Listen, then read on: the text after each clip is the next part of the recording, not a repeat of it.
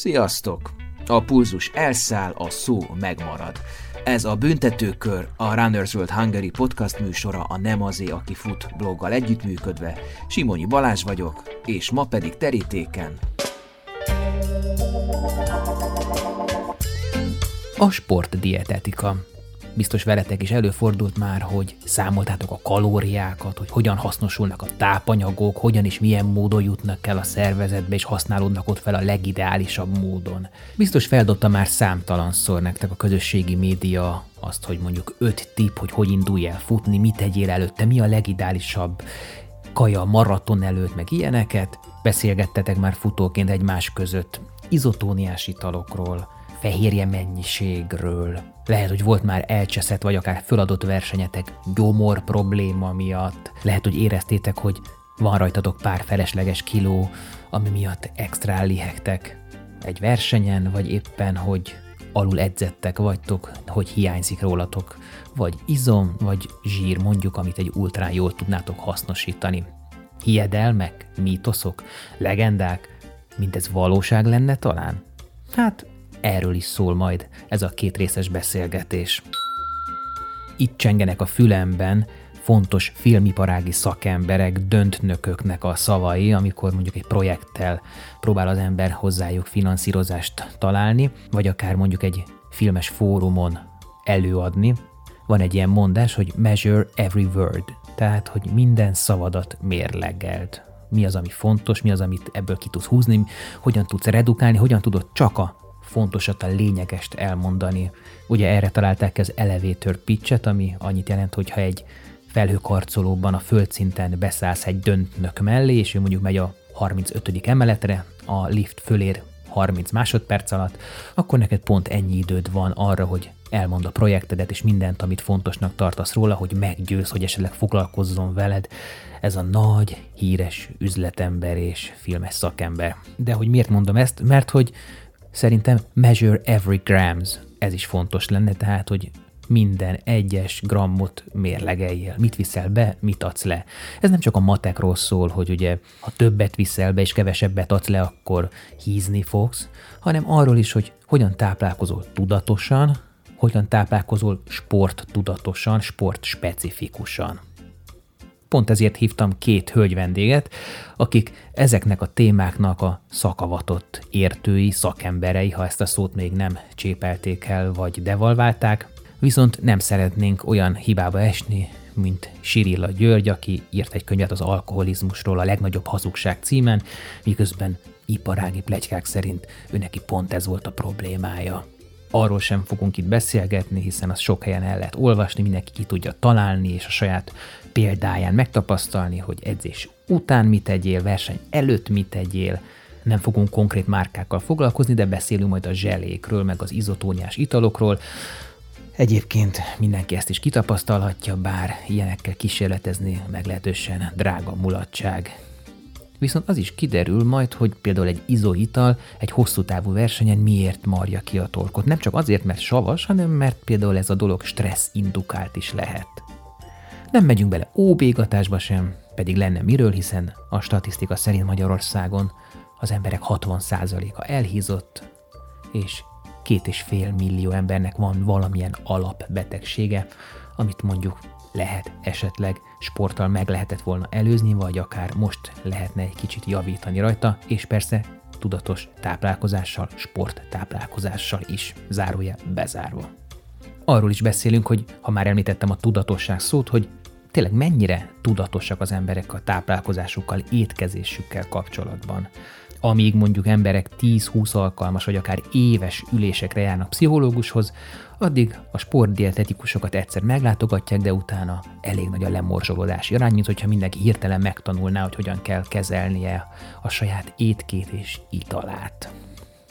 Beszélünk a már emlegetett kalóriaszámlálásról, mint kiírthatatlan idézőjeles betegségről, a body shamingről, tehát a test megszégyenítésről, arról, hogy miért érdemes ajánlatos variálni az izoitalokat, de egyáltalán mi ez az izomítosz, mi ez a vörösbor mítosz, mi ez a koffein mítosz, mik az ajánlott szénhidrát mennyiségek, és mik az ezzel kapcsolatos képtelenségek, de például nem fogunk beszélgetni sem a laktózról, sem mondjuk a gluténről, mert az konkrétan más tészta, nem ez az adás.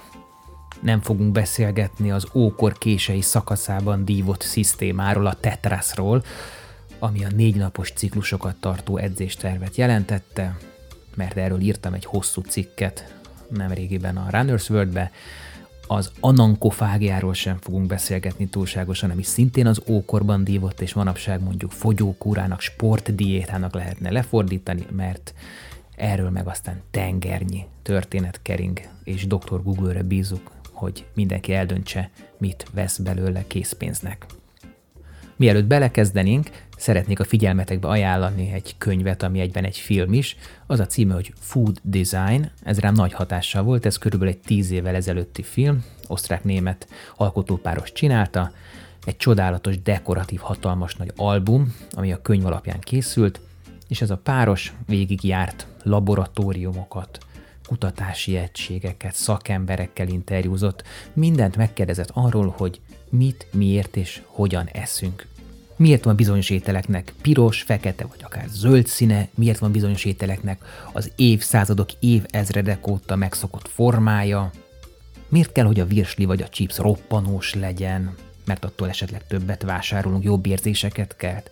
Miért nem vonatkozik ugyanez mondjuk a halrudacskákra? A Food Design film és a könyv bemutatja, hogy a forma, a szín, az illat, a konzisztencia, az étkezés közben kiadott hangok, a gyártási technika, a történelem és a történetek az ételekről hogyan befolyásolják az ételtervezést és a fogyasztást. Az élelmiszereket ugyanúgy designer termékeknek kell tekinteni, mint mondjuk az Armani öltönyöket, vagy a Ferrari-kat. Vagy nem? A food design egy kevés figyelmet kapott tervezési tudományág mellett szól, és arra hívja a közönségét, hogy vegyen részt egy érzéki utazáson az ételek csodálatos világán keresztül.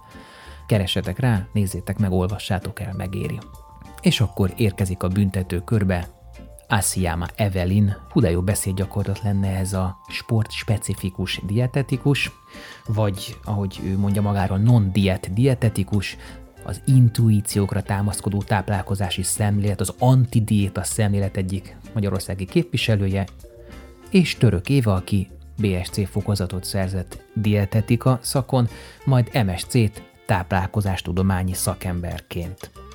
És még egy kis bulvár Éváról, hogy ő egy idézőjeles focista feleség, pontosabban futó feleség, hiszen Józsa Gábor olimpikon maratonistának a párja, egyébként pedig volt annyira kedves eljönni interjút adni, amikor Gábornak születésnapja volt. Úgyhogy ezt külön díjazzuk. A büntetőkörben tehát Evi és Évi, azaz Asjama Evelyn és Török Éva első rész. Egy olyan témakör, ami mindenhonnan naponta ömlik ránk. Tehát ha csak a Runners World-et kinyitom a Facebook oldalt, akkor mondjuk két óránként biztos van egy ilyen poszt, ne nézzetek el, nekem ez nincs közöm, csak egy, egy fogyasztóból néz, uh-huh. hogy öt dolog, amit ne igyál edzés előtt. Három szuper étel, amitől jobb lesz a teljesítményed, nem tudom én. Sőt, meg az ideális. Vannak még, de, de... Ami fogyaszt, igen, tíz dolog, ami tuti tip nyáron, hogy kockalsad legyen. Hogy az, de ez mind ételekre, meg táplálékra. Tehát étel, ital ömlik ránk minden mennyiségben, minőségben, kérdőjel. Kik írják ezeket a cikkeket? Dietetikusok? Kezdted, Éri? Kezdtem. Szerintem nagyon gyakran nem, nem dietetikusok írják. És onnantól kezdve nyilvánvalóan a, a szakmának a fenntartása a dologgal kapcsolatban. Attól függetlenül, hogy nem dietetikus írja, egyébként lehet még akár jó is. A, főleg abban az esetben, hogyha ha mondjuk egészséges táplálkozásról, prevencióról beszélgetünk, ott azért eh, mondjuk egy táplálkozás tudományi szakembernek is lehet kompetenciája, Viszont mivel egészséges ember nincsen, onnantól kezdve, hogy valakinek bármi kórállapot, akár egy enyhe túlsúlytásul ehhez a történethez, onnantól kezdve viszont ez dietetikai kompetencia, amit Magyarországon nem annyira szokás tiszteletben tartani. Hát illetve nagyon gyakran keverődnek a fogalmak. Tehát, hogy már valaki mi- ki mi tudja kevernek? egyrészt mondani, hogy dietetikus, már örülünk. Ugye azért a leggyakrabban a táplálkozási tanácsadó titulus, ami kering, amivel ez- az a probléma, hogy te is lehetsz Balázs. Igen. Te nem vagy véletlenül? Ö, lehet, ez nem vagyok. Szóval- Valami biztos tudok tanácsadni, de ez kicsit olyan ilyen eufemisztikus jelző, mint a, nem tudom, Folt Manager, aki áll fel. Kb. így van. Tehát, hogy ezzel ez a legnagyobb probléma, hogyha valaki olvas egy szakmainak tűnő cikket, és ott van egy táplálkozási tanácsadó, akkor ő elhiszi, hogy akkor ez szakembertől származó. Pedig az csak annyi, hogy őt érdekli ez az egész táplálkozós, és akkor ír erről valamit. Viszont, hogy valami pozitívat is mondjak, azért mert gyakran találkozunk azzal is, hogy oké, okay, hogy egy riporter által írt cikk, de legalább megkérdez dietetikust. Tehát lehet, hogy nem az egész cikkanyagot készíti dietetikus, de legalább egy mondatban ott már elhangoznak olyan pontosítások, amivel azért már a kattintásvadász címet valamelyest lehet azért enyhíteni. Hogy, hogy, hogy, hogy választ valaki dietetikust? Ez ilyen word to mouth, tehát szájhagyomány útján, vagy tehát most beütöm a neten, és akkor elvesztem. Kb. úgy, mint amikor kezdő futó volnék, és akkor nem tudom, edzéster, vagy nem tudom, én, edző. Hm, szerintem körülbelül, körülbelül ugyanez van. Ami nehéz ebben, hogy ugyanúgy, mint egy bármilyen más segítő szakmában, szerintem az ember személyisége nagyon dolgozik. És, és hogy attól függ, hogy kinek ki jön be, hogy ki, kivel tud egymásra rezonálni, többek közt egyébként, illetve ami még egy nagyon fontos dolog ebben a történetben, és akkor egyébként rögtön lehet is tisztázni alapfogalmakat, hogy azért attól, hogy az ember dietetikus, attól nem ért mindenhez. Nem ért a dietetikának minden szakterületéhez. Ez sok szakterület van? Hát hogy ne? Gondolj igazából az orvosokra, tehát hogy nem véletlen végeznek különböző szakvizsgákat, tehát ez ugyanolyan, hogy nálunk is például sebészeti dietetika, sportdietetika, minden egyéb ágban, tehát hogy ki miben dolgozik nap, mint nap, és hogy ahogy Évi is mondta, hogy persze nagyon fontos, hogy akkor szájhagyomány útján mit terjed, és akkor kit ajánlanak hogyan, de az is lényeges, hogy ki milyen területen mozog, és akkor ugye azon belül akkor kit választanak. Tehát ez azért nagyon meghatározó, hogy kinek mi az a specifikuma. És mondjuk, ha ebből a szempontból nézzük, akkor ha az adott témát tekintjük, amiről beszélgetni fogunk, én klasszikus értelemben nem vagyok nevezhető sportdietetikusnak. Köszönjük Évi, akkor Köszi! hagyd el a házat most. Lehet, hogy néhány évvel uh, létezik ez a picit elkezdtünk szakosodni végre típusú dolog, és ezért létezik sportdietetikus képzés már És az országban. sportspecifikus Ez dietetikai nagyon furcsa, tehát szerintem már olimpia, újkor olimpia mondjuk több mint száz éve van. Tehát azt gondolom, hogy jó, ez kicsit későn kapcsolnak, de mondjuk 30-as évektől kezdve már ez a sportolóknak megfelelő táplálkozási tanácsokat adnak, kifejlődik egy tudomány ág, nem? Nagyon-nagyon távol állunk ettől. Amikor, amikor én 2010-ben elkezdtem dolgozni, az egyes számú sebészeti klinikán, akkor én gyakorlatilag a konyhás nénivel voltam egyenlő szinten. És, és onnan kellett feltornászni azt, hogy, hogy nem, csak nekem van erről egy diplomám, nem én vagyok, aki főzöm azt a borzalmat a konyhám, nem én vagyok azért felelős. Konyhítasz a egy csomó, klinikumhoz. csomó máshoz lenne közöm, és inkább azzal foglalkoznék, ha lehet. És ez egyébként a nagyon-nagyon lassan ö, terjedt át szerintem a sport területére, Igen. sőt, mivel a, nyilván a rengeteg ö, táplálkozás tanácsadó országa is vagyunk, így mivel a személyi edző, mivel a mindenki is ért ehhez a témához, Csirkemer párolt rizs, nem? Hát egyértelmű. De már brokkoli is ott van. Jó, barna rizsben is párolt. Barna rizs, brokkoli, csirkemer. Szóval, szóval hogy igen, ez így, Mhm. így még most is szerintem azért a, a határait feszegetjük ennek a, a dolognak, hogy akkor a helyén van ez közelne, vagy nincsen a helyén közel. És ez ráadásul azért nagyon nehéz, mert mindenkinek az evése egy nagyon-nagyon intim ügy. Tehát pláne, hogyha sportolót nézünk, aki dolgozik együtt egy edzővel, azért nekik megvan az a bizalmi kapcsolatuk. És akkor Hogy ez... intim? Titkos? Vagy Hát az én határozottan vagy? állítom, hogy, hogy ki mit és mennyit eszik, az mindenkinek a privát ügye. Tehát de abba beleszólni. de- én szívesen megosztom. De ez nagyon jó, hogy szívesen megosztod. A gyarlóságaimat is. Tehát, Nem, az, az teljesen jó dolog. A kéretlen kommentek, a kéretlen hozzászólások, amit nem kellenek, és ahogy Évi is említette, hogy ugye itt mindenki írt a táplálkozáshoz a foci mellett, hát itt egyértelmű, hogy mindenki megmondja, hogy ilyen diétát kéne tartani. Tehát, hogy én ebben látok amúgy egy kis ilyen hárítást, hogyha már így az edző ugye kitér arra, hogy hát hogyan kéne lenni a sportolójának, akkor hogyan engedi át a stafétát, hogy hoppá, de erre esetleg van egy szakképzettebb ember, aki nevezetesen akkor dietetikus. Tehát, hogy ez is nehéz, és ez most a sportdietetikában értve. Mielőtt ráfordulunk a sportdietetikára, egy kis etimológia, hogy kicsit tisztázzuk, hogy ez a diéta szó, ugye ez már eleve egy ilyen kedves eufemizmus, mert ugye a fogyókúra az a, az a nagyon hardcore ö, mm. szinonimája. Szinonimája? Kérdezem. Attól függ, mit A nézel. kö- köztudatban igen. De azt tudom, a diéta nekem azt jelenti, hogy, hogy milyen étrendet követek a fogyókúr, meg az, hogy mit hagyok ki, hogy mire szorítkozom, nem? Az Ez mégis nem egy étrend, tehát igen, korlátozás, így van. A- Sokkal esetében szerintem a diéta azt jelenti, hogy mit hagyok ki, és a diéta nagyon sok esetben egy átmeneti állapotot jelöl az emberek számára. Igen. Míg egy dietetikus sokkal inkább szeretne egy egészséges, kiegyensúlyozott táplálkozásról beszélni és arra oktatni, és soha nem ideig, óráig tartó állapotokról. Ezzel a sporttáplálkozás, meg a, meg a bizonyos betegtáplálkozások felmentést élveznek olyan szempontból, hogy hogy majd, hogyha belemegyünk a sűrűjébe, akkor, a, akkor például a hosszú távfutók kapcsán abszolút tetten érhető, de akár a befogyasztásos sportágakban is abszolút tetten érhető. vagy le. Fogyasztás, be, Befogyasztás, be- igen, amikor ugye súlycsoportos sportágakról beszélünk, akkor igen, így használják igen. Ezt, ezt ezt, a ezt, ezt nem hallottam, hogy lefogyasztás. meg- Befogyasztásként emlegetik abszolút. Ha kemény. És hogy akkor nyilván egy ideig tart az ő esetükben ez. Megjegyzem, én speciál nem is szerettem azokat a sportágokat, ahol befogyasztanak. Több oka van ennek, de mindegy.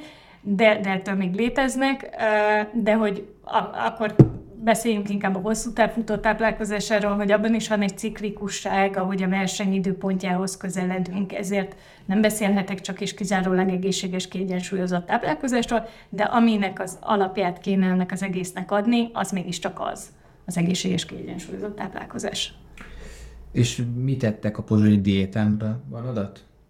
A Micsoda? pozsonyi diétán mit tettek? ja, mit, jó, nagyon szar vicc volt. Régen, régen így hívták az országgyűlést.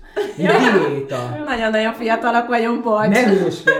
Hát a töriből csak tanultátok. Esküszöm, soha nem A hallottam. diéta, ez volt a neve az országgyűlésnek régen. Nem, nem hallottam. Jó. Így a természettudományokhoz vagyunk inkább közelebb a történethoz. Na jó, azt hittem, ezt, ezt, ezt, ezt oktatták De a ne vessük diéta rajta történelemből. Jó. Bizonyára oktatták.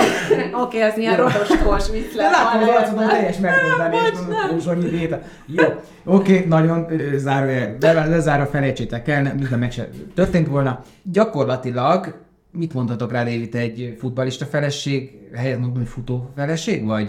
Hát miért most meg kell mutatnom, Vad Józsa, ugye? Vad József. Igen, Józsa Gábor, Wow, ö, a címlap fiú, azt, amit Coverboy, a- tehát a férjedről van a... Férjed, ugye? Igen. Jó, nem tudtam, de ez tudja a mai világban. Szóval a férjed van a címlapon, igen. És ö, én nem is tudtam ezt, ebből a cikkből tudtam meg, hogy az apukád az ő edzője. Nem, a nagybátyám. Nagybátyám. Nagybátyám. Akkor ez nem volt világosan érve. Oké, tehát, ö, tehát abszolút családban marad.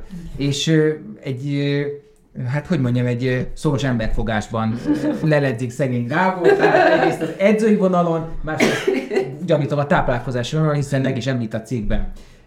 Kezdjük ezzel, hogy ilyen esetben, amikor mondjuk ennyire szoros a kapcsolat, akkor mm, mennyire folyhat bele egy dietetikus abba, hogy a elit futó férje mit eszik, egyáltalán a tapasztalt rutint meg lehet zavarni ilyen dolgokkal.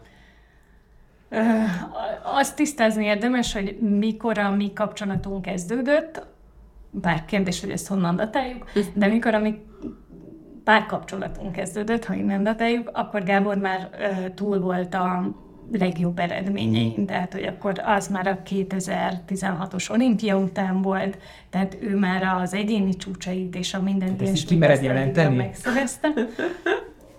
Vállod, vállod az A ódiumát? Jó, a, a, a Mátra Bércnek a pályacsúcsa mondjuk már a, a, a velem együtt lét alatt történt. Tehát, hogy, hogy, hogy abban a kiemelt időszakban én nem menedzseltem az ő táplálkozását. Uh-huh. Nagyon vicces egyébként, ahogy a, a cikkben e, nyilatkozik erről. Szerintem már háromszor, négyszer oda-vissza végigolvastuk, hogy tisztázva legyen a szövegkörnyezet, de szerintem ezt az egy bejegyzést valahogy nagyon érintetlenül hajtuk. És szerintem amilyen ez a bejegyzés, ilyen kis ellentmondásos és ilyen kis végletek között ugrálódna, pont olyan a, a viszonylat. Csak hogy kb. mondd el, most nem akarom felapozni, hogy mi, mi az a bejegyzés. Hát, hogy, hogy alapvetően ő, ő mondja, hogy, hogy igen, persze, hát én vásárolok be, tehát azt tudja enni, ami otthon van, tehát én felelek a táplálkozásáért, de közben azért mégis időnként mégse az van, amit én mondok. Tehát nem Gábort nem lehet irányítani, ahogy ez Hát ez bármi szakember és családon belül. Igen, tehát hogy ez, ez nem, nem, nem erről szól ez a történet. Olyan van, hogy hogy mit tudom én, a Mátra a, a frissítéséhez kéri a segítségemet, hogy akkor beszéljük végig. Na ez például hogy meg? Tehát konkrétan mondjuk azt, hogy nem tudom én, ezt a zselét, ne, ne azt a zselét családot visz, hanem vidd ezt a zselét, mert ebben maltodexin van, abban meg mit, micsoda. Ez, egy, igen, de hogy nem úgy, hanem inkább úgy, hogy tudod mit, úgyis, ha dolgozom az XY-ból mellett, akkor beugrom, és inkább megveszem. És akkor erre hagyatkozik, lévén, hogy aztán én adom a kezébe versenyen, tehát azt kapja, időnként mondta valamit, összekemertem egyszer neki, mert nagyon hideg volt a versenyen, és meleg teát, és az izót összekemertem, és mondta, hogy megkóstolta, és úristen, ez a baszarkány mit kellett ki, tehát, hogy, hogy ilyen van, de hogy, hogy alapvetően azért például az nála egy nagyon szűk keresztmetszet, hogy, hogy mi az az ízvilág, amit ő szeret. A legjobb izó az az, amit meg fog inni a sportoló, túl azon, hogy mi annak az összetétele. Mm. Ha ő neki az nem ízlik, és ő ezért nem fog frissíteni, akkor már nem egy új izót adtam a kezébe. Hát meg benne marad. És erre szoktam mondani, hogy megiszol, és akkor Úgyhogy például ezt így masszívan figyelembe kellett venni, és pont így az ezen a nyáron egy versenyen derült ki, hogy jó, egyébként van egy olyan, ami, ami nekem is megfelel összetételében, de ízvilágában neki sokkal inkább megfelel hogy akkor inkább azt kapja már, mondta ő. És akkor versenyeket, ilyen, ilyen kalóriatáblázatok, ilyen kalória számoló oldalak bűveletében éltek? Hogy ennyi testsúlyhoz annyi eh, gram kell, és hány óra felszívódás? Nem, amikor, amikor elkezdtünk ebből az egész podcastról beszélgetni, akkor én azért is ajánlottam azt, hogy az itt már lettem, mert szerintem nagyon sok mindenben kicsit egymásnak ellentmondó állásponton vagyunk, és az érdekes lehet, hogy én hogy látom, és ő hogy látja. Na mond, mondjuk... De ez pont az a pont, amiben Dobjál mondjuk, mondjuk, mondjuk, mondják kettő-hármat, amivel ellentétes állásponton vagytok. Tehát nincs ilyen szöges ellentét, akkor Viszont bocsánat, mondanék néhány szót magamról, hogy sportspecifikus dietetikus vagyok, és hogy pont azt láttam nagyon sok esetben, hogy annyira meg akarjuk mondani, hogy miből hány grammot, hány kilokalóriát kéne a sportolónak, de ilyen nincs a való életben. Tehát én... Ebben totálisan Hogy érted, nincs a való életben? Tehát én például hobbi szinten terepakadályfutó, igen, de én például terepakadályfutok, és ezt azért szeretem nagyon, mert nagyon jó a sportrésze, és nagyon jó a szakmai része. Az OCR? OCR, így van. És hogy abban nagyon jó tanulság az, hogy mondjuk hiába csak 21 kili körüli a táv, mégis a pályán mondjuk itt vagyunk 3-4 órát, mert ugye egyrészt a terepviszonyok mhm. miatt, a 25-30 akadály miatt, és egy nagyon jó edzés amiatt, hogy akkor megnézem a frissítési tervemet. És hogy az az első ilyen pont, hogy oké, okay, de ne felejtsük el, hogy ez egy terv. Ettől el lehet térni. És egy szakember abban nagyon belebukhat, hogyha már pedig a sportolót kötelezi arra, hogy amit ők kiszámoltak, hogy hány gram szénhidrátot kell neki az első 5 kilométerben fogyasztania, az bocsánat, de akkor is a sportoló fogja látni. És volt egyszer egy olyan versenyem, hogy a rajtban hiába fogyasztottam ilyen nagy királydatóját, ez nálunk klasszikusan az a 20 g szénhidrát, oké, okay, akkor van energiám, rögtön az első akadályok egy ilyen, bocsánat, hogy halljátok, tehát majdnem 90 fokos meredekségű hegyen mentünk fölfele. A helyszín, az nem is tudom, Kazincbarcik a térségében volt, tehát tök váratlan volt, hogy Jézusom, ott van ilyen emelkedő és éreztem, hogy muszáj vagyok itt zselét tolni, mert nem fogok tudni fölmenni. Reggel 8 volt, és tényleg még nem volt annyi energiám, hogy akkor ezt úgy bírjam, hogy utána még 30 akadály hátra van, újra tervezés, és akkor, hogy mit érzek. Tehát, hogy nagyon fontos a sportolót tényleg edukálni olyan szinten, hogy oké, okay, kiindulunk abból, hogy akkor mi most intenzitásnak megfelelően ennyi gram szénhidrátot, ennyi kilókalériát számolunk, de te mit érzel, hogyan látod, és ez nagyon jó kijön például triatlonosoknál is, akik mindig mondják, hogy ők főleg bringázás alatt tankolnak be, pedig pont, hogy dietetikailag azt mondanak, hogy be bocsánat, de dezabáljál akkor, mert hát utána akkor emészteni a maratonat. És pontosan így van, hogy technikailag akkor tudod kivitelezni. Pontosan. Én sokkal talán szélsőségesebb vagyok, meg határozottabban állok bele, hogy de, az megérzés és visszaigazolás alapján, de, de alapvetően, hogy, hogy tényleg mi az intuitív része, és mi az, amit szakemberként előírunk, az már igazából összemosodik, mert onnantól kezdve ugyanarról beszélünk. Szerintem ebbe tökre egyetértünk egyébként, tehát hogy ahogy én is a legtöbb esetben odajuk adok ki a pacienseimmel, hogy én alapvetően egy intuitív dietetikus vagyok, és nem én leszek az, aki akár egy cukorbeteget, akár egy sportolót egy grammos számításra akarok majd edukálni, mert nem hiszek ebben az elhangzottak miatt sem. Talán annyi, hogy, a, hogy, hogy nekem vannak azért ilyen van, van egy klasszikus poszt, azt elmesélhetem. Hogy nem, hogy nem. Volt egy klasszikus poszt az Zefcsinek arról, hogy, hogy tök valid uh, frissítési módszer. Ja, ezt tudom, erre Még egyszer csak... A gumicukorral történő frissítés. Persze, nagyon jó, legjobb. Én erre, én erre, Gábornak a tájfutó uh, haverjai, azok kicsi trófea, vagy mi az a, nem tudom, emelvény, amin körben hordanák el.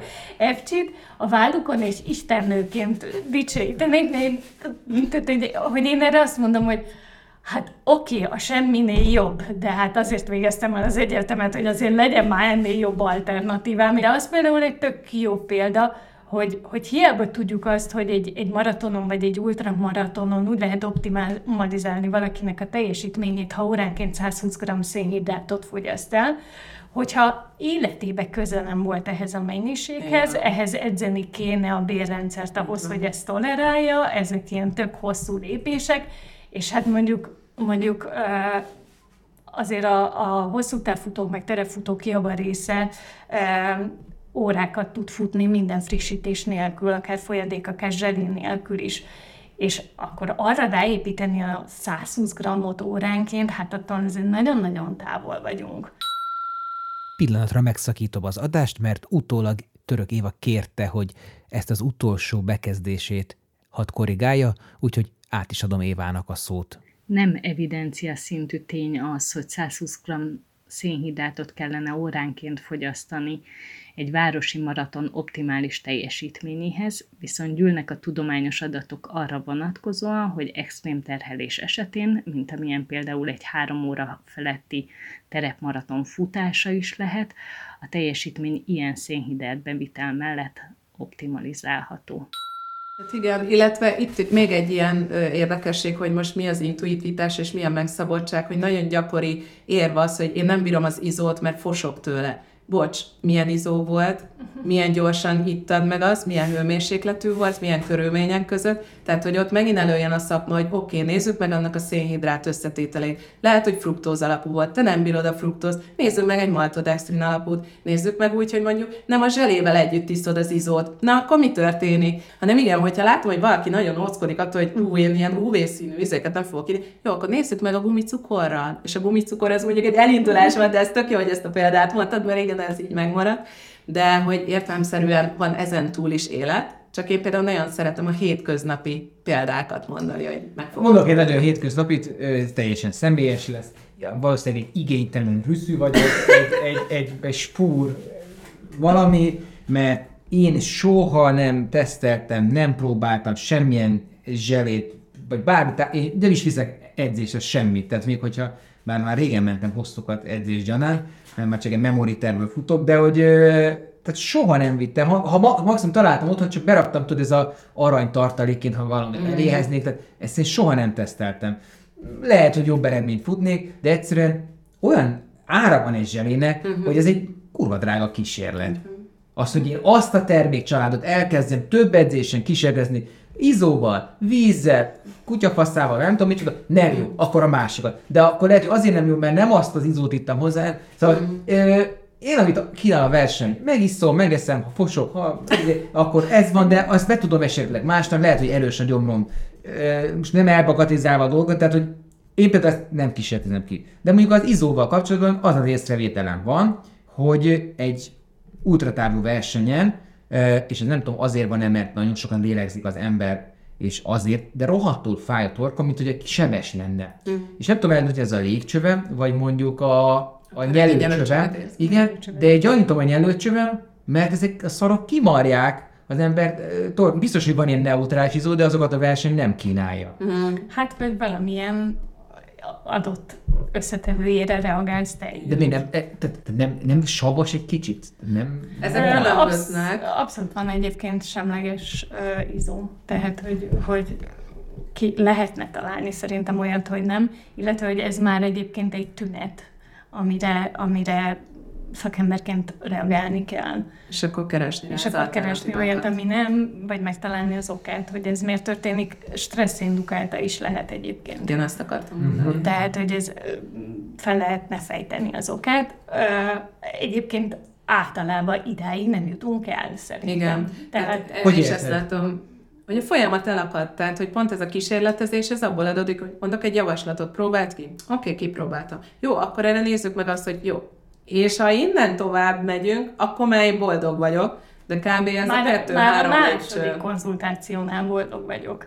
Tehát, hogy pont mielőtt elindultunk, vagy elindultam, beszéltem egy kolléganőmmel, és arról beszélgettünk, hogy, hogy milyen különbözőség az, hogy, hogy míg a pszichológushoz terápiára járnak az emberek, addig a dietetikushoz, ha egyszer vissza tudom hívni kontrollkonzultációra, akkor már, már jók vagyunk. Én mondjuk ebbe is kiléptem pont emiatt, mert, És? mert ez nagyon zavaró, hogy megakad a munka. És, és hogy egyébként a volt, volt kivétel, tehát nem állítom, hogy nem, de főleg akkor volt kivétel, amikor rendszerben, vagy valamilyen keretek között más által szponzoráltan dolgoztam uh-huh. sportolókkal, de az, hogy valaki saját költségére ö, felindulásból ezt többszöri alkalommal ö, megfinanszírozza, és ezen a folyamaton végig lehessen vele menni, az azért egy ritka.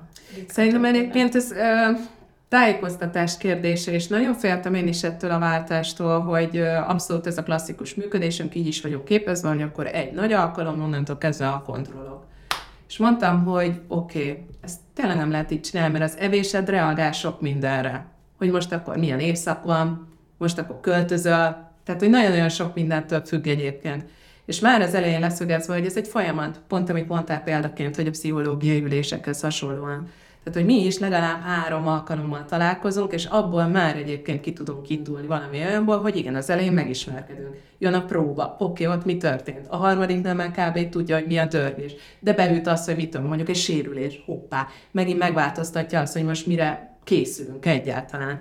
És nagyon nehéz, én is valahogy nem tudom, szerintem ez az egészségügyi képzésben van benne megint, hogy akkor jaj, de hát mi szeretjük a szakmánkat, hát nem csinálhatunk ebből üzletet, hát hogyan fogják tudni finanszírozni. De amikor a 25. ember jön nekem a biorezonancia mérésről, aminek alkalma kb. 75 ezer forint, hogy rátesz egy pöcköt, ami azt mondja, hogy neked ezt kell enni, akkor azok után azt mondom, hogy én, hogy már több évtizedet tanulom ezt a szakmát, akkor bocsánat, de gyere vissza legalább ötször, hatszor beszélni Én, fogunk. én mondani mondom, tehát, hogy, ö, és, tehát, hogy a, a beteg edukációban is ez van, hogy azért inkább a több alkalmas konzultációra vagyok berendezkedve, de azért nagyon nagy a lemorzsolódási arány. Uh-huh, uh-huh. Más. Ö, Visszatérve a kalória számolásra, még egy bűnömet be kell vallanom, hogy egyszer fogadtam a erőlétedzőmmel, azt állította, hogy nem lehet lefogyni egy hét alatt 7 kilót. Ez jó kezdődik, nem? Igen. jó, igen. És bebizonyítottam. Január volt, tehát az a legkenyebb időszak, tehát amikor még, és akkor felszívtam magam, nem sikerült heted, de 6,6-ot sikerült, de ez, ez El lehet gyakorlatilag... mondani, hogy mi volt a kiinduló súly, mert azért ez is lényeges. Hát figyelj, megvan a, a, a kezdő meg a vége fotó, hát azt tudom, hogy talán ilyen 71, és akkor a vége ilyen 60. Tehát, hogy Öt, 10%-os vesztésről beszélünk gyakorlatilag. Igen, de a napjaim nagy részét a Gellért fürdőben töltöttem a, a gőzben, meg a szaunában, de nem is ez a része érdekes, mert ez nyilván vízvesztés a nagy része, hanem, hanem az, hogy mint egy ilyen, mint egy, mint egy, mint egy tényleg egy ilyen heroin függő. Egyrészt az első két napon nagyon fájt a fejem. Nagyon. A kávét nem hagytam el, azt azt nem, de ennek ellenére nagyon fájt a fejem. Tehát ez nem egy tisztító kúra volt, ö, É, viszont utána meg egyszerűen vágy, vágyakozni kezdtem az étel iránt, és elkezdtem nézni azt a kalória táblázatot, nem tudom, ilyen online vannak mm. felületek, és beütöd, és akkor itt, ha eszem egy paprikát, tehát csak ilyen vizes alapú zöldséget vettem alapul, akkor, akkor mennyit szedek föl? Na jó, egy abonett, tudod? Mm. Kegyetlen.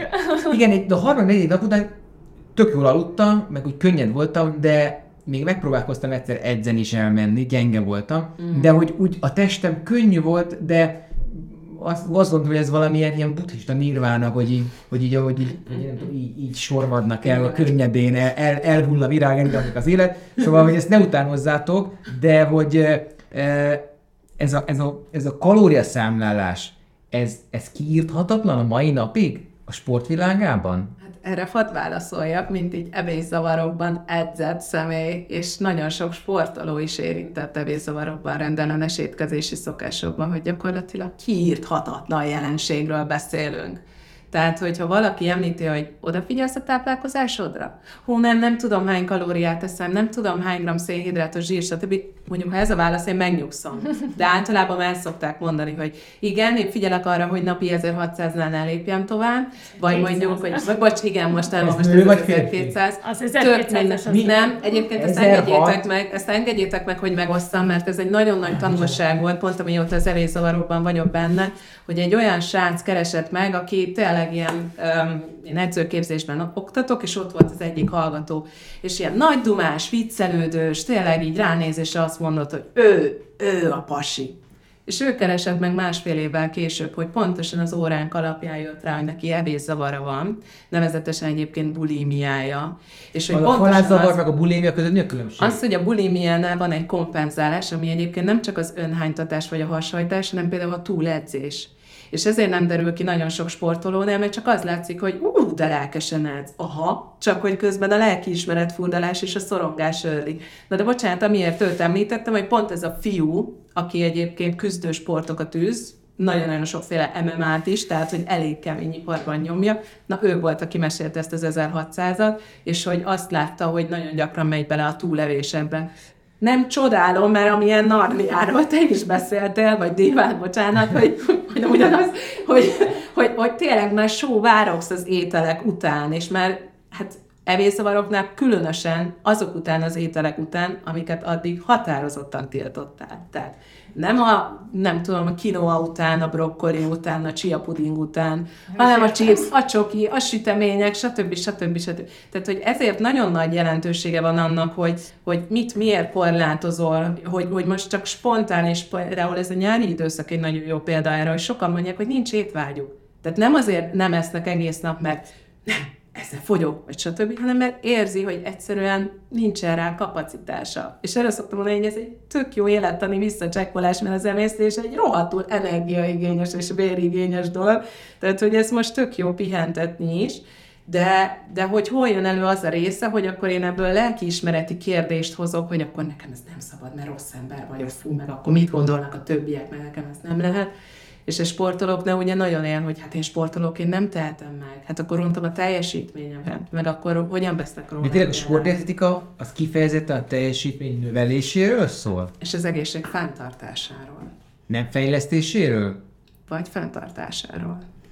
Az egészséget nem szokták soha emlegetni az, a versenysport kapcsán. ez, ez, ez egyetlen, amit hallottam eddig. A, azért nagyon számomra egyébként sok esetben nehéz rész a sportdietetika, mert, mert hogy onnantól kezdve, amikor például ez a kérdés, hogy be lehet-e fogyasztani még valakit 3%-os tejzsír százalékról, nőről beszélünk, akkor így azt mondom, hogy hát kell, hova fogjuk még fogyasztani, tehát hogy, hogy 3%-os tejzsír százaléka, mert azért már ez már az éhenhalás kategóriája és jó kérdés, hogy jó elmérés, meg, meg sok kérdést felvet a 300 de... gyakorlatnak kell lenni a mérőnek. Tehát most gondolj bele, hogyha te megfognál egy ilyen kalipert, akkor több mint valószínű, és mondjuk példaként a tricepset, amit nagyon látványosan lehet, izmot is befogni. Tehát nem csak a zsírt fogod be, és akkor mely is az izmot is akkor hozzáméred, hogy hát igen, ez azért elég magas. De nem a leghivatalosabb, hanem a, leg, a legrégebbi. Na, igen, igen, igen, de hogy azt látják, hogy tényleg ezzel lehet a legjobban mérni, és ráadásul, hogy ugye hány pontos ez a mérés,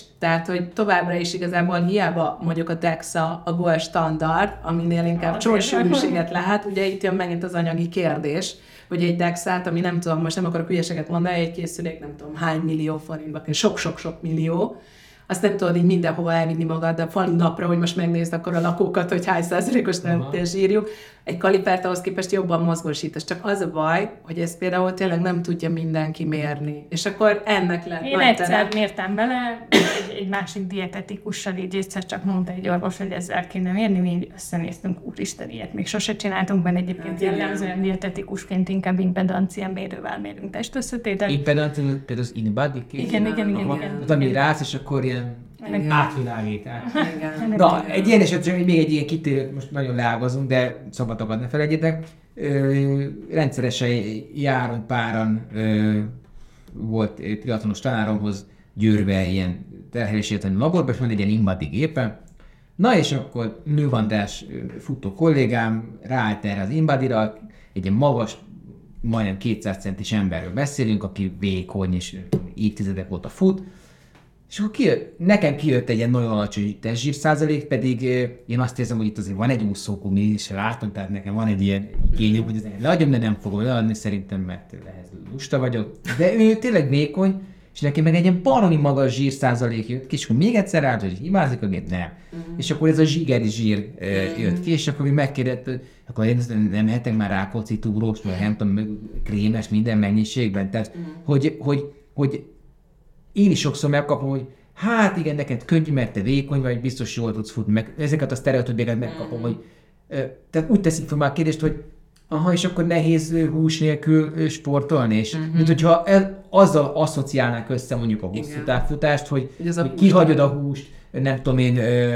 ö, mindenre odafigyelsz, uh-huh. pedig sem versenysportoló nem vagyok, sem ilyen sportoló nem vagyok, és egyáltalán nem nincs dekódolva abban, hogy te ezeket a dolgokat kihagy. Tehát, hogy nem csak a, a sportoló nincs tudatában annak, hogy mi van a testén belül, hanem a, a közönség is hamis álmokat dédelget azzal kapcsolatban, hogy te, mint sportoló, hogyan táplálkozol. Igen. Hát meg, hogy nagyon messzire vezető a kérdés, nekem a sebészeti klinikán alapvetően a testösszetétel vizsgálata és annak a különböző hatása, betegségek kialakulása, stb. volt a szakterületem, és vagy ilyen kutatási területen, és én mértem Dexával, mértünk CT-vel, azt nem én csináltam, csak ráláttam a történetre, meg mértem e, impedancia mérővel is.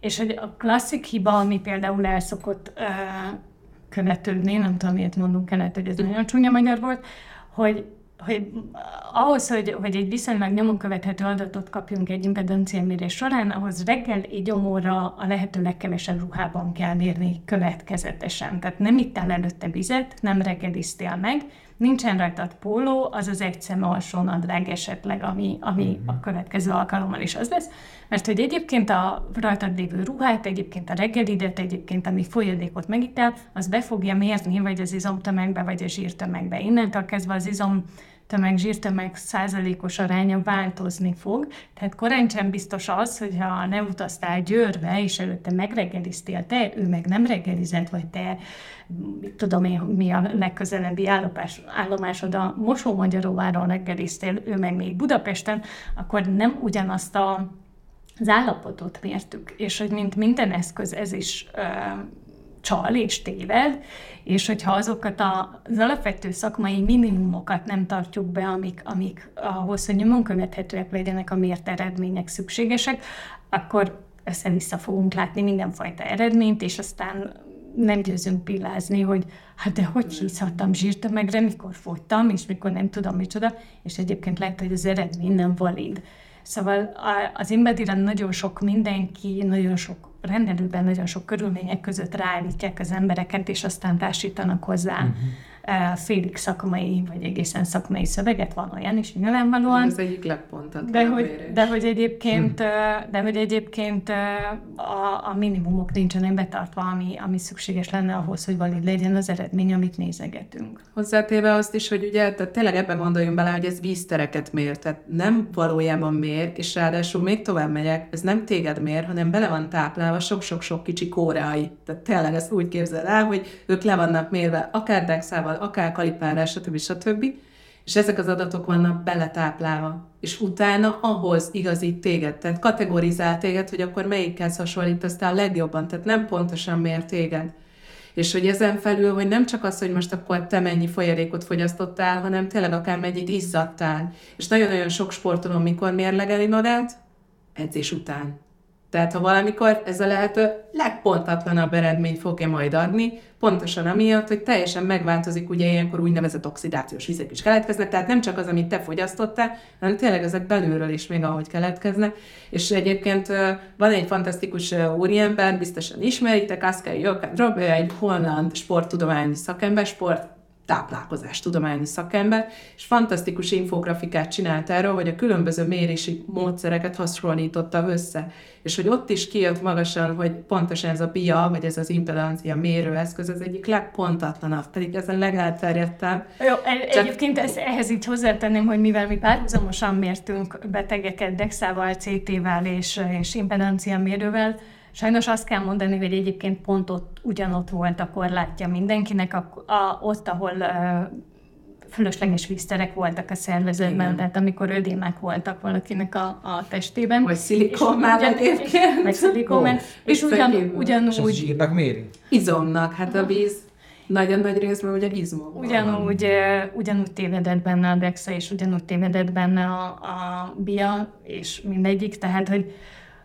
egy azonos eszközön, azonos időpontban, azonos körülmények között, azonos terheltség után érdemes végezni a vizsgálatokat ahhoz, hogy ezek nyomon követhetőek legyenek, egy adat nem adat. És, és akkor itt kezdődne a történet, de ezt megint csak az idáig eljutni, hogy akkor mm. ne edzen előtte legalább 8 órát, de inkább 12-t, reggel legyen, így omorra legyen, így legyen, úgy legyen, hát ezt azért Igen. Nehéz keresztül vinni vissza, kicsit visszatérítelek titeket a sporthoz. Az, hogy bizonyos sportoknál már évtizedek, akár évszázadok óta kialakult, lehet, hogy év ezredek óta kialakult egy testkép. Nem az elvárt, hanem hogy azt a, aki azt a sportot tűzi, az szignifikánsan ugyanúgy néz ki. Ez, ez egyszerűen pusztán a, a sporták specifikuma miatt van, tehát hogy 1500-asoknak bizonyos típusú edzésem van, meg könnyűnek kell lenni, azért inasnak, a nehéz atlétának, meg nem tudom, olyan egyáltalán nem sportoló kinézetnek, hanem maci izé, apukának. Szóval ezt például van-e ilyen hullám a sportdietetikában, hogy ezt, ezt mondjuk felülírja, vagy meg lehet ezt haladni? Tehát lehet, hogy majd látunk esetleg 100 méteren nem rohatizmus embert, hanem gazellát, és mondjuk látunk-e ö, ö, iszonyatosan kigyúrt, de nem ilyen macis, mert tudom én, súlylököt. Szerintem egyébként az atlétika világában ez kezdődik meghaladni. Tehát a, a nehéz atléta lányok az elmúlt években egész határozottan csinosabbá kezdenek És nagyon sok nőiesebbé? Vagy, tehát, hogy nyilvánvalóan az az izomtömeg, amihez a test, vagy ehhez a típusú sportákhoz kell, az az izomtömeg rajta kell, hogy legyen, hiszen különben nem fogja elhajítani, meg eldobni oda, ahova mm-hmm. kell azt az eszközt. Tehát izmosnak izmos, de hogy de hogy sokkal nőiesebbek lettek, sokkal De ennek a dietetika azon köze, vagy egyszer mondjuk Én nem a... tudom, minek a köze, de hogy én pont egy másik példát szeretnék mondani, hogy pontosan mondjuk akár hármas ugrásban, vagy akár van egy svájci rúdugró csaj, akinek, hogyha a futóját meglátod, előbb gondolod súlylökőnek, mint rúdugrónak, és 460-at ugrik, tehát hogy tényleg mondhatjuk, hogy a gravitációval ellen kell azt a testtömeget egyébként edzetnie, de hogy most megint a funkció, vagy az elvárás lesz itt a tényleges célom. És hogy megint csak az atlétikában nagyon szépen látszódik már ennek így az átmenete, ez az egyik klasszikus példa, a másik pedig a torna, és azon belül is az amerikai torna. Tehát, hogyha megnézed, hogy mondjuk milyenek voltak a tornászok mondjuk 20 évvel ezelőtt, akik mondjuk a 12-13 éves román tornász lányok Igen. voltak, szemben a mostani jellemzően afroamerikai olyan sportolók, akik férfi ugrásokat hagynak ott neked a talajon, és látható, hogy azzal az izomtömeggel már meg lehet csinálni, pedig aztán korábban hát el se engedték indítani a versenyen. Tehát én pont azt gondolom, hogy körülbelül hogy 16 Rio óta talán történt egy ilyen fordítás, és akkor lett egyébként egy ilyen konszenzus is erről a Nemzetközi Olimpiai Bizottság részéről, amin ezt a relatív energiaszegénységet vezették be, ami erről szól, hogy oké, okay, egy dolog az, hogy most milyen a testalkati elvárás, de ez mennyire korrelál azzal a teljesítménnyel, azzal az egészséggel, ami egyébként fenntartató, hogy ez a sportoló mondjuk ne csak két évig legyen formaidőzített állapotban, hanem még sok-sokáig lehessen. Uh-huh. Tehát szerintem pont, hogy most van valami alakulóban, valami forlám, és én ebben nagyon-nagyon szeretnék hinni, és teszek érte. Én például a táncosokkal dolgoztam együtt sokat, ott egy képzőművész intézményben, és a táncon belül is látható, pedig ott aztán végképp nagyon drasztikus az elvárás, hogy sok kicsi anorexiás a szögdelges, és ez tök jó, csak aztán meglepődünk, hogy hopp, egy fáradásos törés a tíz évesnek a comnyakában, hó, a fiú nem tudja kiemelni a párját, mert kulcsontörése van állandóan, és hogy ez igen, ez összefüggésben van azzal, hogy én mit tiltok neki, mert hogy te táncos vagy, te ezt nem engedheted meg. Amikor mondta ezt a pozsonyi diétet, mondtátok, hogy túl fiatalok vagytok, hogy ezt értsétek, de én biztosan nem a, De az a név mond nektek, hogy Fekete László. Persze. Fekete László Magyarország, ugye? Pakolt. Hogyha az erőemelő. Erőemelő, Laci bácsi, igen. Erős Na, és akkor ő, ugye ő azzal kápráztatta el annó a 90-es években a publikumot, hogy mit tudom én, hát én minden edzésről megeszek négy grillcsirkét, meg nem tudom én, mellé hány hurkát, meg hány kiló krumplit, stb. És el lehetett hinni, hogy ez ez biztos megeszi, mert kell oda a fehérjehez, ahhoz föl, föl tudja emelni a kőbolyót, meg kitarts a pixalát, meg ilyen, ilyen hülyeség. Meg a kamiont igen, fogadta. Miket, meg igen, szóval... Egyéb testrészeket melleges. Na de hogy, hogy eh, ehhez most megmosolyogjuk. De, de amit ti vallotok, mind a ketten mondhatok, ez az intuitív sportábrálkozás nem áll tőletek távol. Sőt, hát neked volt egy ilyen híres posztod is erről, hogy... Remélem, csak nem erről a posztról.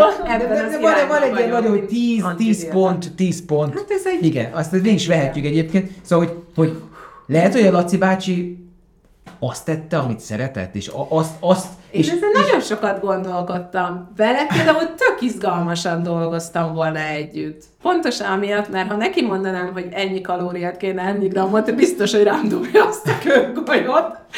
De azzal, hogy kísérletezzük ki, hogy én értem, hogy nagy energiamennyiséget akar, de nem játszhatna egy kicsit a tápanyag arányokkal? És lehet, hogy nem csak a hurkát fog enni magában, lehet, és nem csak a hajdinagolyó lesz, hanem játszunk akkor tényleg galuskával, meg tésztával, stb. Tehát, hogy akkor is igazából ez a fenntartásom, hogy, hogy megpróbáltál másképp, és mondjuk amikor valaki arra hivatkozik, hogy jó, jó, hallom, hogy rosszak ezek a divat diéták, de akkor is miért érzem magam tőle jól, mert például most emiatt véletlenül több zöldségfélét tettél, amit máskor nem. De ez nem azt jelenti, hogy a drasztikus diéta miatt vagy jobban, tehát hogy akár itt Fekete Laci bácsinál is, hogy mi lett volna, ha kikísérletezi úgy, hogy megnézzük tudatosan, hogy mondjuk ha volt egy késő délutáni edzése, hogy akkor utána nem csak fehérjéből zsírból áll az étkezése, hanem van benne összetett szénhidrát, mint mondjuk glikogén raktárak visszatöltése, stb. De ez most így egy példa. De erről, erről például a fekete hosszú futók tök jó példák, hogy hogy nagyon nem mindegy kérdés az, hogy ők attól jók, hogy genetikailag jók, vagy mi, mi az oka annak, hogy jók, fogalmunk sincsen, vagy egy nagyon összetett Ezt kérdés. ugye, úgy tudom, hogy tudom, és azon hogy, hogy, hogy nem, nem a genetika határozza meg, tehát nem ez, Van hogy közel. Ma, magas felföldön, vagy felföldön születettek, és iskolába is futva jártak, nem e, ez. Vagy, vagy uh, például a táplálkozásomnak ahhoz kéne hasonlítania, hogy ők táplálkoznak és nagyon primitív, nagyon a, nem a rossz értelmében primitív, de egy nagyon egyszerű táplálkozási sémánt követnek, nagyon minimális Pohár is kámé, nem, nem, nem, nekik van ez Ez egy gánai magyarként erről tudnék még ez, ez, ez, most, ez, ez most a sztereotíp, de nem ö, ö, ilyen de nem, nem, atléta menedzser mondta, hogy van nekik ez a, ez a kukoricaliszt? Lehet, vagy tápióka, manióka, Igen. ezek kívül. De hogy, hogy, tő, hogy, hogy kevés alapanyagból ö, rakják össze az étkezéseiket, és hogy, hogy azért én azt gondolnám, hogy, hogy nem ez a, a, az üdvözítő megoldás, tehát ezt gondolom, hogy nem ezért jók ők, és hogy nem hiszem, hogy ehhez kéne közelíteni, az egy érdekes kérdés, hogy lehetnének-e ők esetleg még jobbak, vagy Igen. hosszabb távon jobbak, hogyha másfajta táplálkozást uh, folytatnának.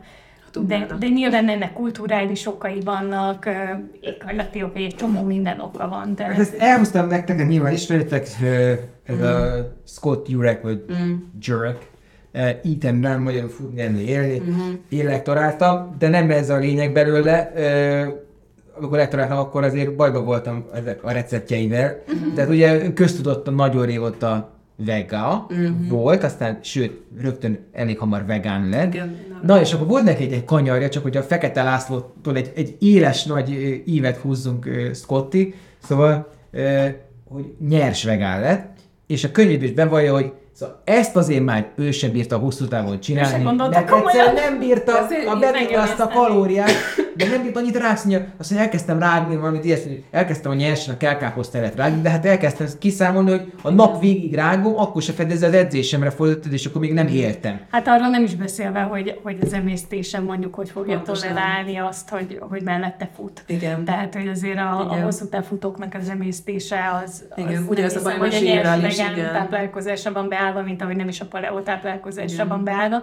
De egyébként tök jó példa például a Kilian Journey-nek és a Tina Emery, nem tudom pontosan, hogy ejtik a nevét, tehát, hogy az ő életükben tök jó nyomon lehet követni a, az egészségtudatos táplálkozást, a klímabarát táplálkozást, és mindazt, hogy ezt egyébként elég szakmaian is csinálják. És, és egyébként tök érdekes, hogy ő is, a, hogy időnként posztol arról, hogy hogy van, amikor teljesen átmegy a vegán irányzatba, aztán időről időre vissza kell találnia például a sajtokhoz, és akkor azt eszi, és, és érdekes figyelgetni azt, ahogy erről kommunikálnak, meg ahogy egyébként erre egy rendet is elkezdtek felhúzni. Ugye sokan azt mondják, hogy nekik erre nincs idejük, nincs erejük ezzel foglalkozni, nincs erre adjuk, hogy most az üzletbe azt a részt keressék, úgy válogassák össze. És akkor ugye gondolkozom, hogy egyébként... Hát mindenkinek arra van, amire akar. Hát így van, tehát hogy pontosan emiatt lényeges, hogy... Ha én... akarja, vagy ha nincsen valami akadály, ami miatt ő nem akar ezzel foglalkozni, és hárít, és nem tudom micsoda, akkor lesz. Jó, de mondjuk egy, egy hajlina, és mondjuk egy kolozsvári füstölt szalonna között azért ugye a, a, a vágy már csak a szocializáció miatt is égbe kiállt. De nem jó a hasonlat, mert közel sem hasonló. Nem, nem ugyanaz, meg nem ugyanaz várik el tőle. Szóval én azért szoktam mondj tele egyet, mondj, mondj egyet. Hát a, mit tudom én, a hagydinát összehasonlítanám, akkor a fehér rizssel. Hagydinák mennyi egy speckó szagoljon be Igen, én nem tudom megenni, tehát nem eszünk hagydinát. Rájöttem, hogy nagyon-nagyon ki kell áztatni, és akkor hát ha úgy már elhitetem magammal, és nagyon-nagyon sok fűszer, többször, nem, nem nagyon sok arab jellegű fűszer, tehát hogy amivel elnyomod, úgyhogy trükk. De amit pontosan mondasz, ez egy nagyon lényeges kérdés, hogy kinek milyen az elfogadottsága az étellel. És hogyha valaki tényleg hobbiból főzöcskézik, és mer kísérletezni, és amit az előbb mondtam, hogy akkor ezzel ötvözött, vagy azzal próbált, és a többi, és ez neki tényleg, ez fun akkor tök jó, akkor kezdjünk el ezzel foglalkozni, viszont ha azt érzi, hogy ez neki az idő nagy része tényleg egy, egy teher, és veszi el az idejét a családjától, az edzéseitől, a munkájától, a stb., akkor megint csak, tehát nézzük meg azt az időbeli keretet, amit erre tud fordítani. És például erre szoktam mondani, hogy én nem vagyok szöges ellene itt a teljes értékű növényi alapú étrendnek, de meg kell én, volt regi zenész vagyok, de tökéletesen látom, hogy működnek és élnek. Volt az, az zenész. de hogy ott is látom, hogy tényleg vannak, akik abszolút ebben az életmódban élnek, de ez fontos, hogy abban élnek. Tehát nem csak az étkezésük a növényi alapú, hanem ez szerint léteznek, ez szerint fognak akkor lakhelyet választani, ez szerint működnek, családot, párt, stb. így fognak akkor találni, ö, alakítani. Nem várhatom el attól az embertől, aki nem tudom, egy multiban dolgozik napi 10 órát, és akkor mellette mondjuk tényleg családanya, hogy akkor ugyanúgy csak azért, mert ez egészségesebb, akkor ezt az étrendet tartja. Vagy tartja. És valami nagyon radikális módszeresen az embereknek a szemléletét formálni. Egy egy orvosnak olvastam a könyvét, az a neve, hogy felvágós könyv, nagyon-nagyon érdekes könyv, és ő mondta, tényleg, engem lenyűgözött, és ő, mond, ő írja abban a könyvben, hogy annyi kellene egy olyan óriás plakát kampány, semmit, nem kellenek ezek a izék, hogy gyere a szűrésre, meg nem tudom, éj egészségesebben, meg egyető zöcsét, azt semmi hülyeség nem kell, hanem ki kell rakni, úgy, mint kb. a cigis dobozra a roncsot. De annak van értelme? Várj, várj, ki kell értelme? rakni az óriás plakátra, Egy a, vastag a, a bércű fe, nem, hanem a, a, a felnyitott ö, ö, hason lévő sárga belső zsírt. Ugye? Tehát ez a zsigeri zsír. Tehát, hogy, hogy amit, hogy amikor fölbontszak, és így kiömlik, és hogy tessék, hogy ez ide vezet. Tehát, hogy, hogy ha, mondjuk, az, ha az emberek tudnák, hogy mennyi életerőt, pontot, életerőpontot, időt tudnának ezzel nyerni, Nem. nem? Nem, Tehát ez- nem így vezet az Ez, ö, az ez út. teljesen tipikus, tehát ez abszolút ez a fajta kognitív diszonancia jelensége, hogy most, mondani, bocsánat, csak persze, egyszerűen, hogy ez egy létező, hogy hiába hisszük azt, hogyha belerakod az ember fejébe, hogy tessék, ez ahhoz, és a többi, jönnek abszolút. Én nem hiszek abba, hogy csak kifogás, hanem tényleg ott van, hogy higgyük már el, hogy mindenki más életkörülményekből, más tudással, más genetikai adottsággal, stb. jelentkezik, és hogy erre például hadd mondjam már el példaként itt az utóbbi idők pandémiás időszakát, ahol mondjuk magasan látszódott, hogy az afroamerikaiak, vagy bárki, aki ugye fekete populációba tartozik, sokkal rosszabb kimenetellel végzi itt a COVID fertőzöttséget. Nem lehet erre azt mondani, hogy rossz raszba születtél hanem mik azok a szokások, mik azok a befolyásolható tényezők, amik ellen tudsz tenni, és ezeket formálni. És ugyanez a táplálkozás is. Tehát nem lehet azt mondani, hogy tessék, te dagat vagy, akkor te ebbe pusztulsz bele, és nem érted, hogy a gyereked jövőjét is ezzel rontod el, és te egy lusta, egy semmiben együttműködő, stb. ember vagy, hanem nézzük meg, hogy miben tudsz akkor úgy változtatni, hogy ezzel az egészségedet fejleszted. Nem fogysz, az egészségedet fejleszted. És ennek megint nem lesz annak a testsúly stigma akkor előnyére, hogy akkor kirakom, hogy nézd meg a beledet, milyen zsíros, stb. Mert ezzel csak megszégyenítek. De, de most tök, bocsánat, hogy ilyen alpárika fejezem ki, mert csak próbálom érzékeltetni, hogy, hogy ugyanez egyébként kis hazánkban ugye nem annyira megy ki, hogy akkor most a különböző populációk közt milyen vizsgálatok vannak. Nálunk abszolút ezen lovagolnak, hogy testsúly alapon akkor milyen különbségek vannak, de hogy kint látszódik, hogy pontosan emiatt, hogy jó, mi a valós segítségnyújtás, miben tudunk akkor változtatni, miben tudunk úgy, hogy, hogy ez ne csak ilyen dobálózás legyen. hogy Ez ugyanaz a példa, hogy a update barátunknak a döngő lábú, nem tudom milyen. Hát pontosan. Nem tudom milyen. Tehát az is abszolút. nőgyalázó szövegére, hát erre nő nem fog elmenni, sem mozogni, sem Igen. sehova, egészségesen táplálkozni. Szerintem a, a mondani valója ö, megfontolandó, a, a, ahogy mondta, az, az, az, azt szerintem az kritikán aluli, de ő talán mondott a kövérekről is. Egy, Hát Nem mindent. folyamatosan, de ez szerintem egy nem külön podcast epizód lenne oké, az első, első rész lezárásaképpen, akkor légy szíves, Evi, Evi, Evelyn, esik, Evi, nagyon jó, ez nagyon tetszik ez a játék, mint a, nem tudom, Erik Kessner, Nyugodtan. Lotte és Votti, szóval ö, igen, abszolút. szóval, hogy elmondod ezt a, ezt a 10 pontot? e, A, a, a, Lezárásként? A, hát csak az első rész lezárásaként. Igen, igen. Jó, tehát az intuitív étkezésnek azért fontos a tíz alapillére, mert talán amikor intuitív szóra gondol valaki, akkor egyből az jön be neki, jó, én azt teszem, amit akarok, akkor egész nap zabálok, mondjuk kirosz vagy fagyit éppen, amit tiltok magamtól. Ezzel szemben a tíz alapillére arra világít rá, hogy az első kapásból, hogy ezt a fajta fogyókúra mentalitást elutasítod. Tehát amikor a táplálkozásodra gondolsz, akkor nem az a célod, hogy a lehető legkevesebbet abból a célból, hogy te lefogy, hanem nézd meg más szemüvegen keresztül. Itt például nagyon sokan meglepődnek, hogy miért számít más is a táplálkozásban, mint hogy hány kiló leszek. De most nem fejtem tovább, mert még van kilenc. A második, hogy az éjségérzetedet tisztáld. Itt is nagyon sokan meglepődnek, hogy de hát nem azt mondtátok ti dietetikusok, hogy három-négy óránként akkor enni kell, hogy az éjségemet megelőzzem.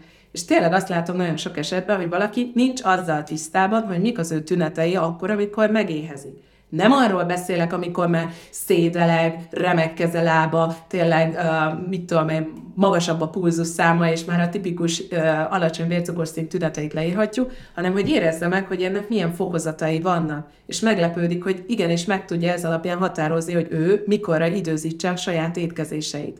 És hogy erre szoktam klasszikus példaként mondani, hogy nem biztos, hogy fogom mindenkinek a 10 órait javasolni, mert hogyha valaki megeszik egy vizes zapkását, több mint valószínű, hogy hamarabb fog megéhezni, mint hogyha egy négy tojásos rántottát evett volna kolbásszal, meg nem tudom, hagymakarikákkal pirítva, stb.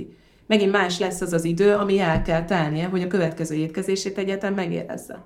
Harmadik, békülj ki az ételekkel. Tehát nagyon erős az a stigma, hogy ez rossz kaja, ez jó kaja, ez egészségtelen, ezt nem lehet. Tehát amíg ez a morális tartalom ott van az ételek mögött, addig nem tudok reálisan arra hagyatkozni, hogy most én például futás közben gumicukrot kívánok emelni, vagy energiás elét, vagy éppenséggel tényleg most jól esne valami ízé. És bocsánat, itt ezt a úgynevezett honeymoon effektet azért szeretem mondani, hogyha valaki tényleg azt érzi, hogy de én egész nap csak csokit és fagyit és lángost kívánok, engedd meg magadnak, egyél de biztos vagyok benne, hogy ezért a harmadik nap után már könyörögni fogsz egy kis kovi Én őriztem fagyipultot a várban 18 es koromban, két, eh, mikor 98-ban. Azóta is utálod a fagyit.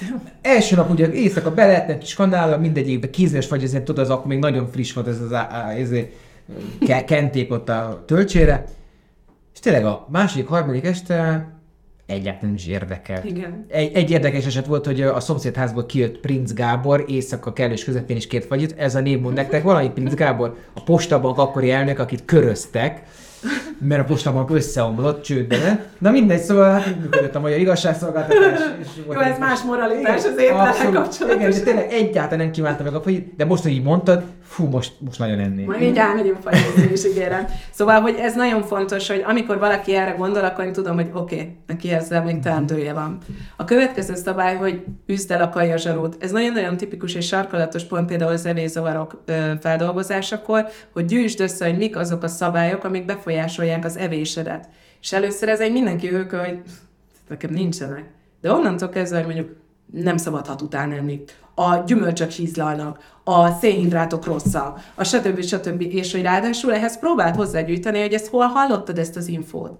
És tényleg lehet, hogy valami szabály úgy ékelte be magát nálad, hogy már rég nem tudod, hogy honnan jön, de hogy tényleg ő addig most szándékosan mond a blödséget, azért kerüled a sárga ételeket, mert 20 évvel ezelőtt valahol hallottad, hogy azok tényleg, nem tudom, rákot okoznak. Uh-huh. Tehát ez nagyon fontos, hogy ezeket a szabályokat például fel tud ismerni. És ezek alapján, tehát lényeges, hogy ezek egymásra épülnek, fontos, hogy megérzed-e egyéb, egyébként a megelégedettséget. Tehát, hogy amikor valaki azt javasolja, hogy te most egyél meg csoki helyett három sárgarépát, akkor a halálba fogom küldeni, mert én amikor egy csokit akarok megenni, akkor, akkor megvan az az íz, megvan az az állag, megvan az, hogy mit tudom én, együtt vagyunk a párommal, igen, és akkor közben nem tudom én, hogy miről beszélgetünk, és akkor, és akkor erre jön a répának a roppanósága, és ez a vizes állag, és nem ugyanaz.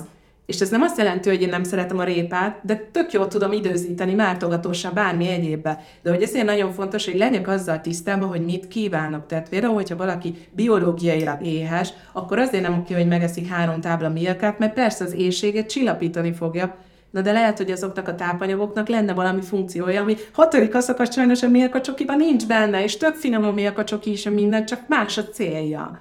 Szóval ez szintén nagyon fontos, hogy ezt megérezzük-e, hogy én mit várok el attól az ételtől.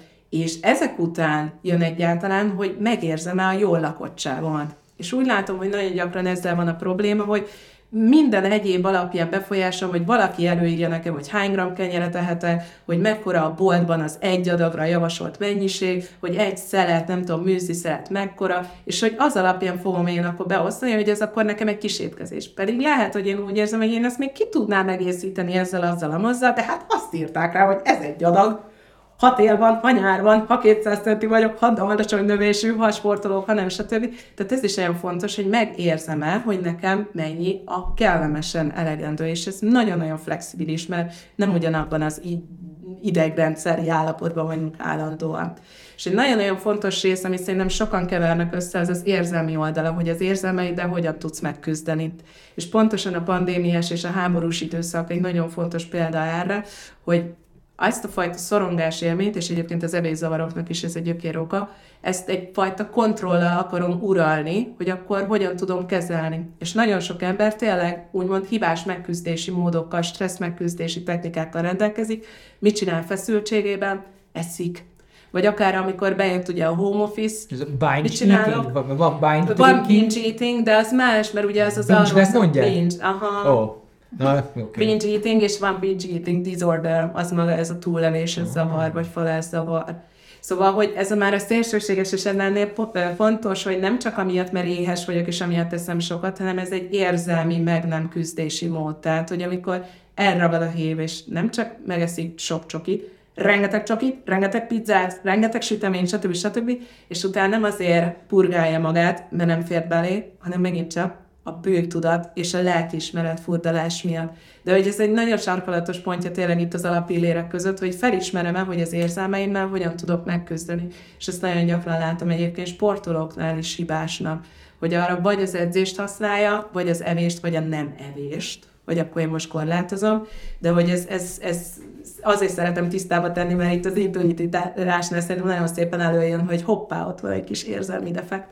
A másik, ami pedig szintén lényeges eleme, hogy mennyire tisztelem a saját testemet. Tehát, hogyha azt gondolom magamról, hogy egy pondró vagyok, egy utolsó szarak, de amit te is mondtál, hogy ott kéne az a felvágott hasüreg, látva belőle a tocsogó csepleszt, és akkor mindenki elhozza, stb. Amíg így gondolkodsz magadról, addig hogyan várod el magadtól, hogy tápláld magad? Hogy valóban azért tegyél magadért dolgokat, hogy gondoskodj magadról. Tehát megint egy kicsit átkeretezés, hogy építő jelleggel hogyan tudsz magadért tenni. Ez nagyon-nagyon fontos, és megint itt akár a gyermekkorig vissza lehet menni, hogy ki mit szokott meg, hogy egész életében szapulta a testét, és például egy sportolóként folyamatosan azt hallotta, hogy neked azért nincsenek sikereid, mert dagat vagy, szemben a csoportásad, és itt az összehasonlítás az, ami egy nagyon rossz, nagyon rossz pedagógiai módszer, ahelyett, hogy megnézni, hogy egyébként azzal a testem mit lehet egyébként még kezdeni. Mellette akkor ugye előjön klasszikusan, hogy a mozgás hogyan tud egyébként élmény lenni, tehát nem arról szól, hogy mennyi kalóriát használok fel, és égetek fel, és dolgozom le, hanem hogy tényleg azért választok egy sporttevékenységet, mert én azt élvezem csinálni. És ez lehet a meridian torna lesz, lehet a biliárd lesz, nem pedig a hot iron, vagy a zumba, vagy a stb.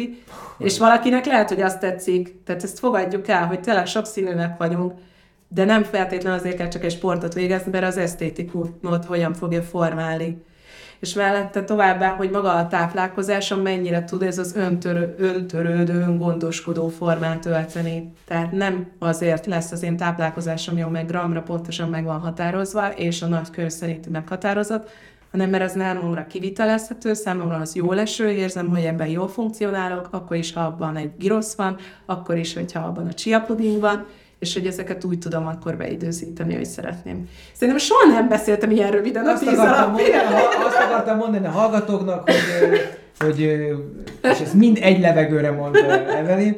Szóval egyébként most nem nyitom meg ezt a fejezetet, de nagyon érdekes lenne amiket elmondtál, megvizsgálni különböző aspektusokból. Tehát lehet. Például a jóléti társadalom vonatkoztatva. Pontosan. Kicsit azt érzem, hogy ez, ez a jóléti nyugati társadalom ö, táplálkozási, nem tudom, egyszer egye lehetne, vagy tízszer egye, mert azért eltérő kulturális per, per szociális közegben nem biztos, hogy, hogy ezek tudnak működni. Én pont gánai magyarként látom ennek a működőképességét. Tehát pont azért, hogy én apai ágon származom Gánából, és hogy ott pedig tökéletesen látom, hogy tényleg milyen az, amikor nincsen középosztály. És hogy ott tehát, tehát absz- ez abszolút alátámasztja, igen.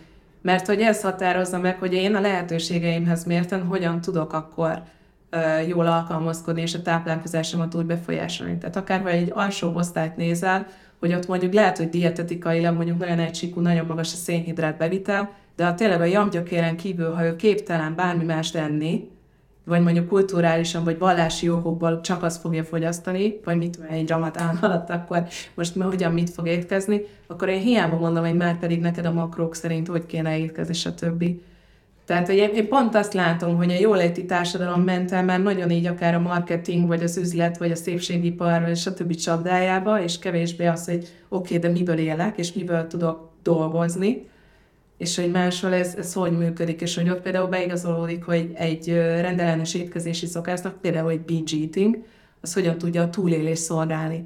Mert hogyha például a segélyt akkor kaptam el, akkor ezt egy nap alatt be fogja nyomni, és utána lehet, hogy 28 napig éhezik.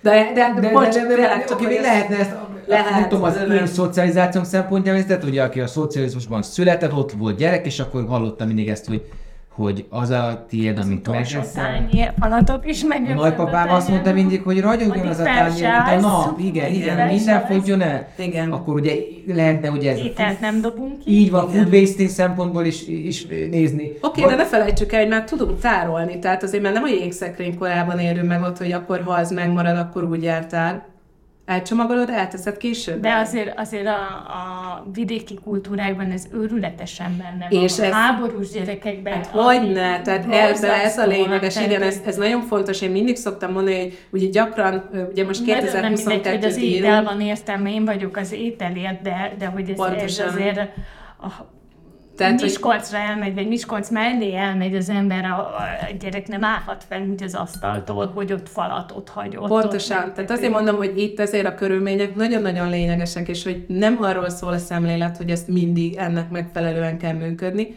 hanem hogy hogyan van rá lehetőséged, és egyébként kapacitásod is, hogy mennyire tudod például ezt a mintát, és egy kicsit most megyünk át pszichológiába, megtörni, Már meg igen, változtatni. pszichológiában.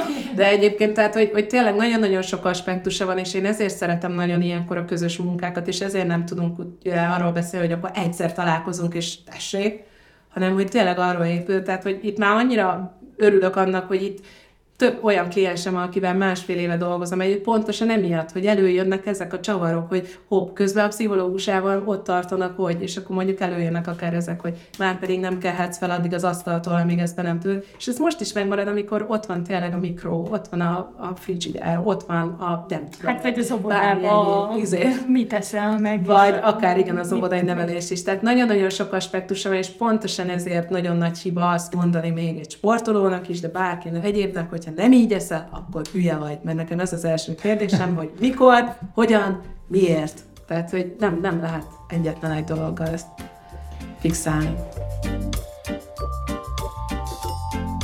Ennyi volt az első rész, hamarosan jön a második felvonás, amiből egy kis előzetest hallhattok mindjárt. Ha tetszett az adás és szeretnétek valahogy meghálálni, akkor a www.hospiceház.hu per adományozás linken tegyétek ezt. Köszi és sziasztok! Az elmúlt néhány évtizednek szerintem a legforróbb témája a bél mikrobiomjának a vizsgálata.